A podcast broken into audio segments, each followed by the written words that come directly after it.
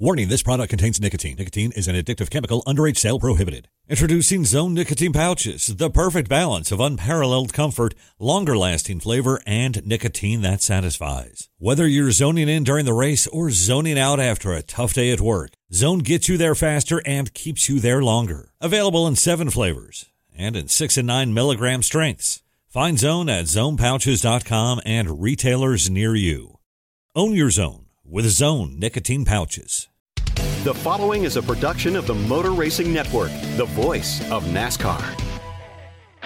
They are going crazy in Michigan as Junior is looking for the checker flag. Dale Earnhardt Jr. is a hell of a guy. He's the guy that, that I look up to. Dale Earnhardt Jr. has won the Daytona 500 for the second time. Congrats to Junior. The world is right right now. Dale Jr. just won the Daytona 500. The Motor Racing Network presents Junior's Journey. Every time he comes by, the fans give a hearty cheer and a fist pump as Junior continues to lead. People adore him because he is just such a unique, real, down to earth person. I'm just the pilot, man. You know, I just want everybody to be happy. I want to do good, and, and uh, hopefully all of my dad's fans enjoyed this. This for all them. From the Motor Racing Network studios in Concord, North Carolina, here is your host, Susie Armstrong. Welcome to Junior's Journey, a walk through the life and driving career of NASCAR's most popular driver, Dale Earnhardt Jr. After winning back to back NASCAR Xfinity Series championships in 1998 and 99, Dale Earnhardt Jr. kicked off the new millennium by making the move to the NASCAR Cup Series full time in the year 2000. Competing in NASCAR's top division as the son of a legendary champion, the pressure was on to continue his early career successes, and goal one was to win the Rookie of the Year title. Taking on the likes of Matt Kenseth, Dave Blaney, Scott Pruett, Stacy Compton, and Mike Bliss. According to Motor Racing Network pit reporter Alex Hayden, Jr. was up against one of the largest and most talented groups in the history of the sport, and winning the rookie title was not a given. It was a big class, and, and he certainly was able to go out and compete. Who knew at the time how big a superstar some of these rookies were going to end up being? Because you just never know. You don't know what's going to happen and how people's lives or careers are going to be uh, be shaped through throughout the following years. But Dale Earnhardt Jr. is a rookie in the Cup Series, you know, our premier division. Obviously, after winning championships in the Busch Series, it was a huge step up, and the championships and continuing the, the success that his father was still enjoying on the racetrack, the pressure was even higher once he got to the top level of our sport. So uh, I think that took its toll on him some. Personally, I think it took its toll on him with the amount of pressure that fans put on him, uh, the amount of pressure that he put on himself to perform, to, to make his father proud. I'm not going to say people in the garage put pressure on him. They again, people understood the scenario, but believe me, he had enough pressure with the with Junior Nation and with Earnhardt Nation in general, putting putting pressure on him as a rookie to, to not even go out there and win, but to go out there and, and compete for championships right off the bat. The 2000 rookie class spawned two of NASCAR's biggest superstars, Earnhardt Jr. and Matt Kenseth. For veteran MRN pit reporter Winston Kelley, it was a transformational moment in NASCAR. It's a part of that evolution that we see in this sport. The fact that one of them was a household name uh, and had high expectations and a lot of attention on him accentuated that. But it, you know, it's just another one of those transformational times in NASCAR. Just like when Jeff Gordon came in in 1993, uh, and when Terry Labonte and Dale Earnhardt Sr. and Harry Gant came in back in 1979.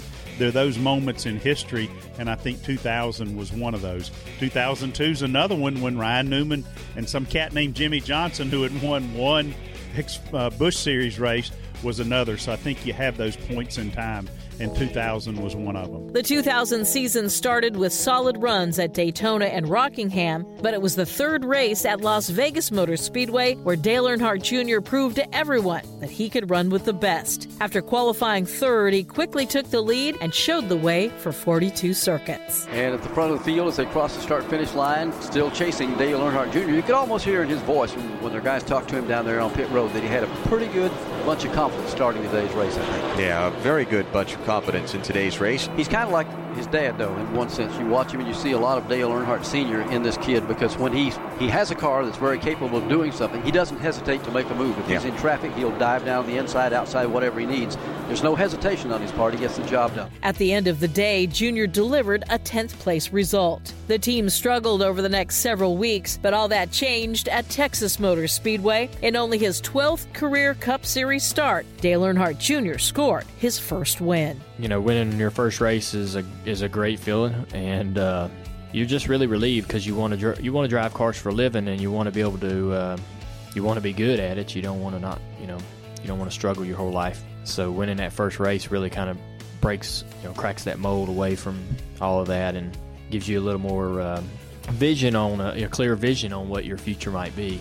Because there's so many unknowns and worry about whether this is something you'll you want it so bad and you want to be a part of it for all you know i've wanted to this is what i wanted. I wanted to drive cars all these years and be a part of it like i have but at that moment and before that win you didn't know whether that was going to work out and whether you would that would happen for you so that starts to chip away at some of that and make you more aware and, and makes the vision a little more clearer to what the future might be for you. One of the first guys to congratulate Junior on his victory was the late Dale Earnhardt Sr.'s legendary fuel man, Danny Chocolate Myers. It, it was one of those deals where I, I, had already packed the pits up and, and we'd made our last fuel stop, and I was walking down pit road waiting on the last few laps for the race and for Dale Jr. to uh, to win that race and then come down pit road and, and I'm telling you this is one of my one of my great moments that I was standing there, and I think I was the first one that was there, and I got to give him a high five and shake.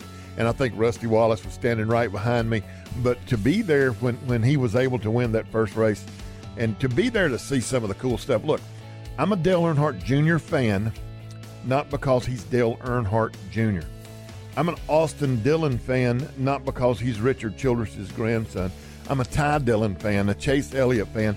I'm a fan of all these young guys because I got to watch them grow up in the garage area.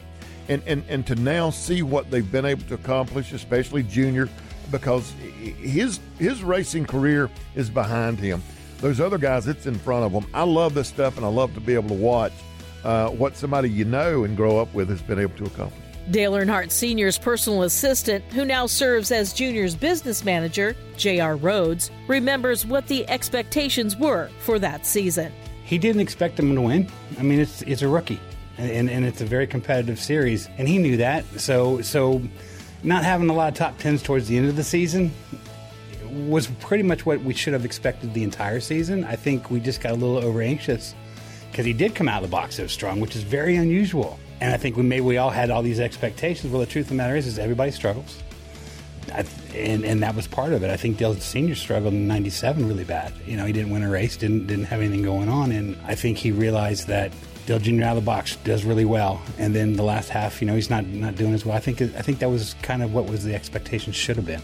You know, was a top 10 to 15 normally. Winning races was uh, was the extra cherry on top, you know? Winning at Texas solidified Junior's place in NASCAR's top division, and to do it in his rookie season was a great accomplishment, as Alex Hayden explains. If you look at highly touted rookies, you take Chase Elliott. You know, last year, Chase Elliott's rookie year, he came into this sport a legacy driver, much like Earnhardt and so much pressure was on Chase Elliott as a rookie to come in and win. He'd won an Xfinity Series championship and he still hasn't won a race. And we're in, you know, almost to wrap up his sophomore season at our premier division, and he still hasn't broken into the win column.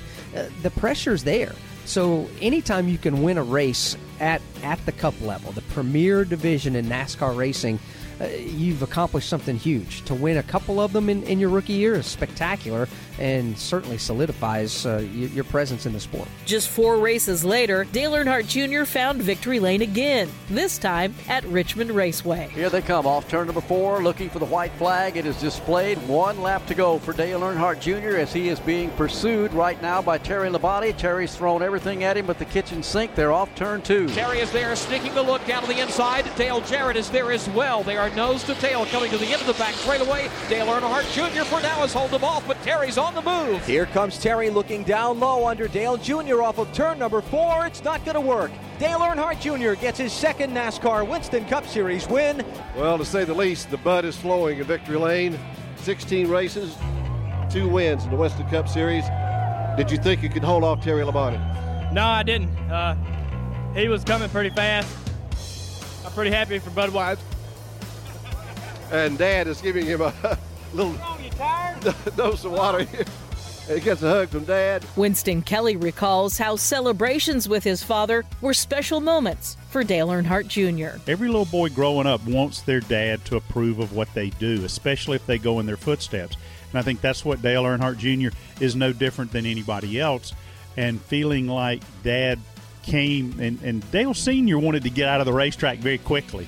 The fact Dale Sr. went to victory lane, I believe that meant an awful lot to Dale Earnhardt Jr. With two wins in the books, Junior set his sights on Charlotte Motor Speedway and the All Star race. With lights ablaze around the mile and a half super speedway, Dale Earnhardt Jr. shined, becoming the first rookie to take the checkers in the Elite Invitational Clash. Dale Earnhardt Jr. flashes off the back straightaway, eases it into turn three for the final time, drops it down low in three, drifts high in turn number four, and there's nothing left but the checkers. The fans are going absolutely crazy. Dale Earnhardt Jr. comes to the checkered flag and wins the 2000 running of the Winston. What are you going to do with that 500000 Uh, probably give it to Pops, let him do. He knows what to do with the money. I just know how to drive, that's all. Dale Earnhardt Jr. followed up his All Star victory with a solid fourth place effort in the Coca Cola 600 at Charlotte and a 10th place run at Dover. Following Junior's top 10 on the Monster Mile, the rookie contender's momentum cooled and the team began to struggle.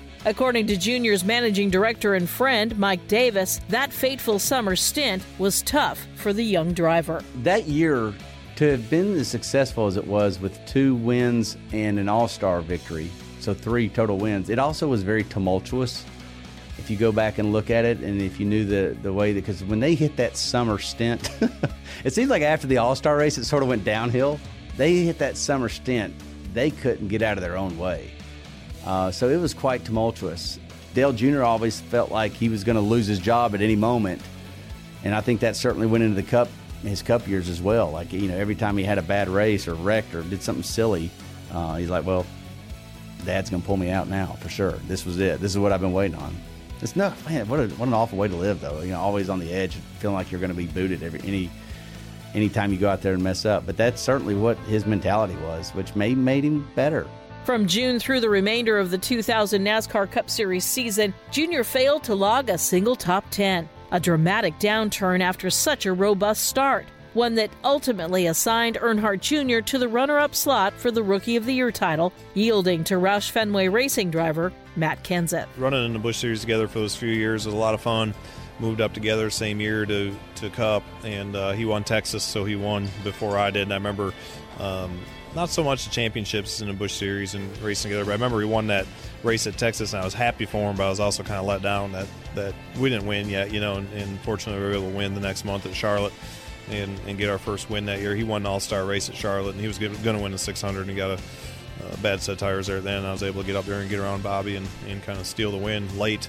Um, you know, so I kind of remember that moving in together, uh, moving up together. We didn't move in together, moving up together, and uh, racing together um, each and every week. And we ran so good in the Busch Series that we're always racing by each other. And then I'd say by the second year of Cup, it was just you realized it was always going to be really different. You know, sometimes you kind of you get lost. I mean, because it's just so much more competitive. You know, he might be running fourth all day, and I might be running 14th and never see him. You know, or vice versa. So um, things start changing a little bit more after that, I guess. Dale Earnhardt Jr. may have lost the rookie title that year, but he gained precious memories as he competed with his father on the greatest stock car tracks in the world.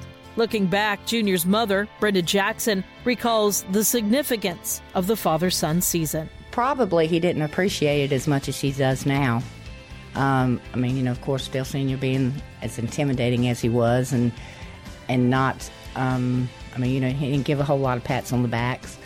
And I mean, I think they were just kind of making their, um, getting together on the fact that, yeah, we're racing against each other and together, you know, before tragedy. But um, I think he really, really appreciates those times now looking back. Dale Earnhardt Jr. completed the 2000 season with a respectable scorecard, logging two wins, three top five, and five top 10 finishes, and landing 16th in the championship standings. Join us next week on Junior's Journey for part four 2001 Life After. What a headline this is going to make. Dale Earnhardt Jr. comes back to the Daytona International Speedway, leading the pack, coming to the line. He will win the Pepsi 400. It was one of my favorite wins. You know, of course, it was at that moment. I was in uh, in a really good place and uh, emotionally and personally.